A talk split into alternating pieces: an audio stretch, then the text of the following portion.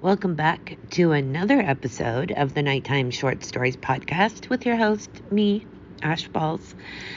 This is a podcast where every Friday night at 9:55 p.m. Eastern Standard Time, I read a short story or poetry written by an author from long ago or a modern day author. The author that is read from here is then showcased for the week on the Facebook page by the same name, so you're going to want to follow it. If you're an author and would like your short stories or poetry showcased on the podcast, as well as Facebook page for the week, you can get a hold of us in the link in the bio. And that's where you can also find the link to the Facebook page as well. But thank you to everyone who listens from iHeartRadio, Apple Podcasts, Spotify, Castbox, and anywhere else you might be listening from. I truly do appreciate it. So let's get started, shall we? This week's author, I'm going to be reading some of his poetry, and I've come across him in just the last couple months and absolutely fallen in love with this guy he's passed away now, but he is full on himself, totally honest and blunt in all his glory is Charles Bukowski. And anyone who's ever read him has definitely not been able to go through one of his books without laughing. He is disgusting at times, he is a pig at times, and he is nothing short of fully, honestly, uniquely himself, which is what makes him so great. And the more you read him, the more you love him. So, without further ado, let's get started, shall we? The first poem I'm going to read by Bukowski is Bluebird.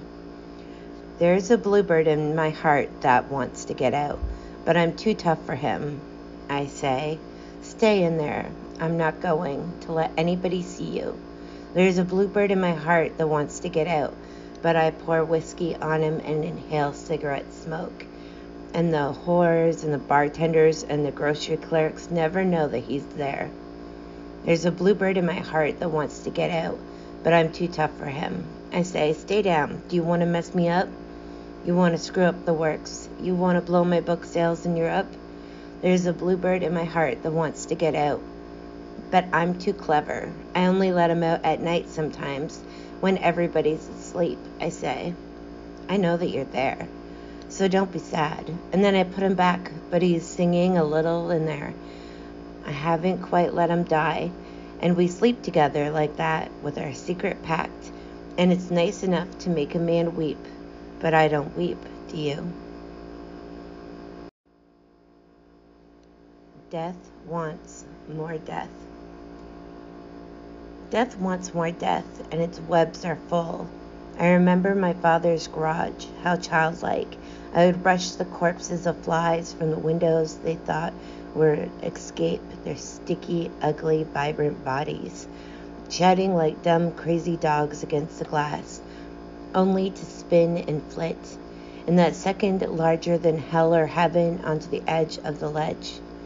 And then the spider from his dank hole, nervous and exposed, the puff of body swelling hanging there, not really quite knowing, and then knowing something, sending it down its string, the wet web, towards the weak shield of buzzing, the pulsing, a last desperate moving hair leg, there against the glass, there alive in the sun, spun in white, and almost like love, the closing over, the first hushed spider sucking filling its sack upon this thing that lived, crouching there upon its back, drawing its certain blood as the world goes by outside, and my temples scream and I hurl the broom against them, the spider dull with spider anger, still thinking of its prey and waving an amazed broken leg.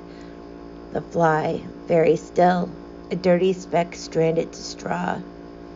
I shake the killer loose, and he walks lame and peeved towards some dark corner, but I intercept his dawdling, his crawling like some broken hero. And the straws smash his legs, now waving above his head, and looking, looking for the enemy, and somewhat valiant, dying without apparent pain, simply crawling backwards piece by piece, leaving nothing there until at last the red gut sack splashes its secrets, and I run childlike with God's anger a step behind. Back to simple sunlight, wondering as the world goes by, with curled smile, if anyone else saw or sensed my crime. Alone with everybody. The flesh covers the bone, and they put a mind in there and sometimes the soul. And the women break vases against the walls, and the men drink too much, and nobody finds the one, but keep looking, crawling in and out of beds. Flesh covers the bone, and the flesh searches for more than flesh. There's no chance at all. We're all trapped by a singular fate. Nobody ever finds the one. The cities, dumps fill, the junkyards fill, the madhouses fill, the hospital fills, the graveyards fill, nothing else fills. A challenge to the dark. Shot in the eye, shot in the brain, shot in the ass, shot like a flower in the dance. Amazing how death wins hands down. Amazing how much credence is given to idiot forms of life. Amazing how laughter has been drowned out. Amazing how viciousness is such a con- constant. I must soon declare my own war on their war. I must hold to my last piece of ground. I must protect the small space I have made that has allowed me life. My life, not their death. My death, not their death.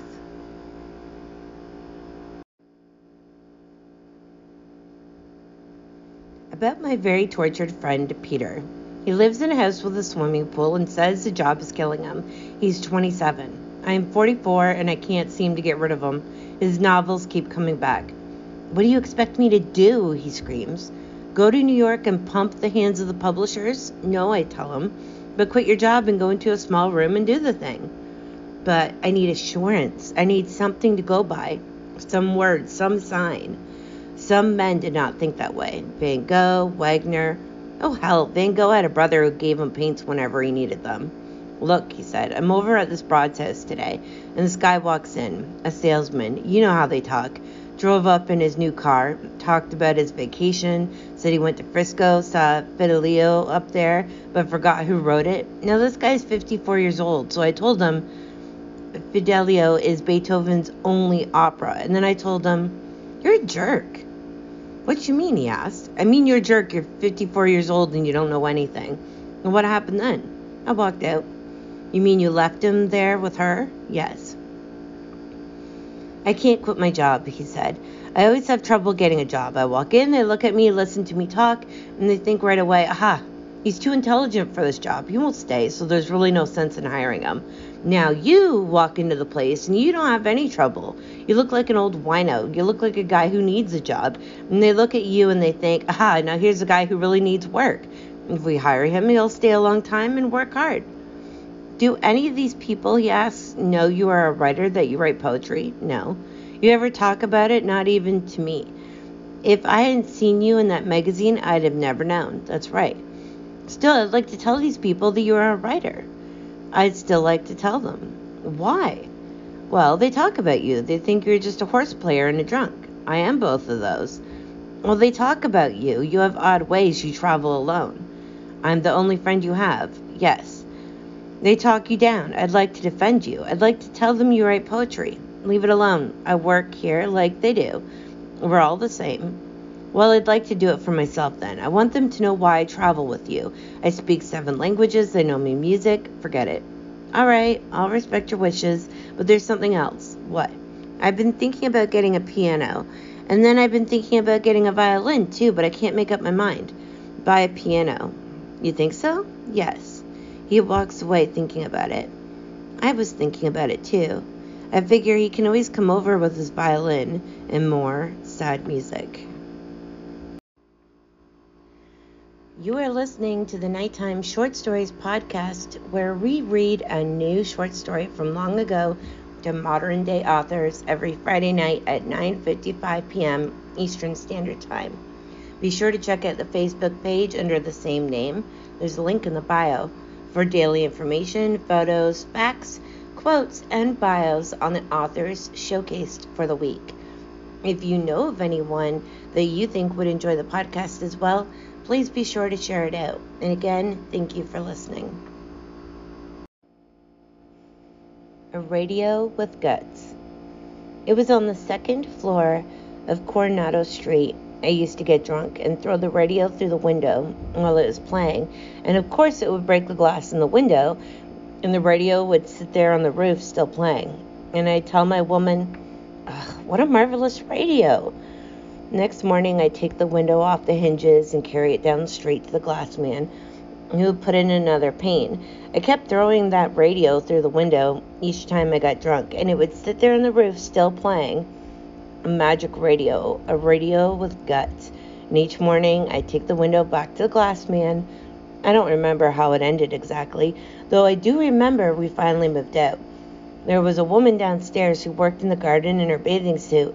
She really dug with that trowel, and she put her behind up in the air.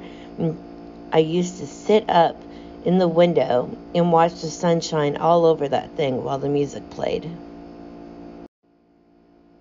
Finished? The critics now have me drinking champagne and driving a BMW, and also married to a socialite from Philadelphia's main line, which of course is going to prevent me from writing my earthy and grubby stuff. And they might be right. I could be getting to be more like them, and that's as close to death as you can get.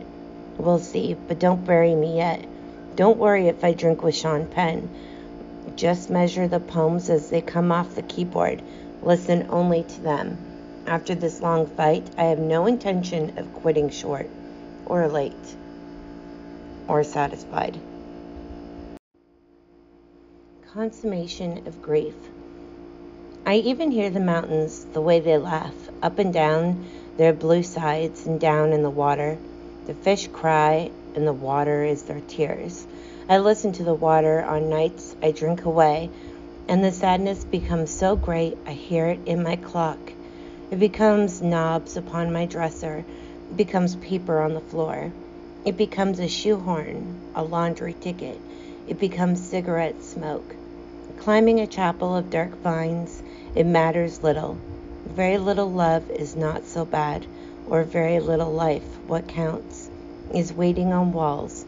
I was born for this. I was born to hustle roses down the avenues of the dead. German. Being the German kid in the 20s in Los Angeles was difficult. There's much anti German feeling then, carryover from World War I. Gangs of kids chased me through the neighborhood yelling, Heine, Heine, Heine. They never caught me. I was like a cat. I knew all the paths through brush and alleys. I scaled six foot back fences in a flash and was off through backyards and around blocks and onto garage roofs and other hiding places. Then, too, they didn't really want to catch me. They were afraid I might bayonet them or gouge at their eyes. This went on for about 18 months, and then all of a sudden it seemed to stop. I was more or less accepted, but never really, which was all right with me. Those sons of bitches were Americans. They and their parents had been born here. They had names like Jones and Sullivan and Baker. They were pale and often fat with runny noses and big belt buckles. I decided to never become an American. My hero was Baron Manfred von Richthofen, the German air ace. He shot down 80 of their best, and there was nothing they could do about that now. Their parents didn't like my parents. I didn't either. And I decided when I got big, I'd go live in some place like Iceland. Never open my door to anybody and live on my luck, live with a beautiful wife and a bunch of wild animals, which is more or less what happened. You have been listening to the Nighttime Short Stories podcast. Please be sure to subscribe and come back every Friday night at 9:55 p.m. Eastern Standard Time for a new author of the week. Thank you for listening. Until next time.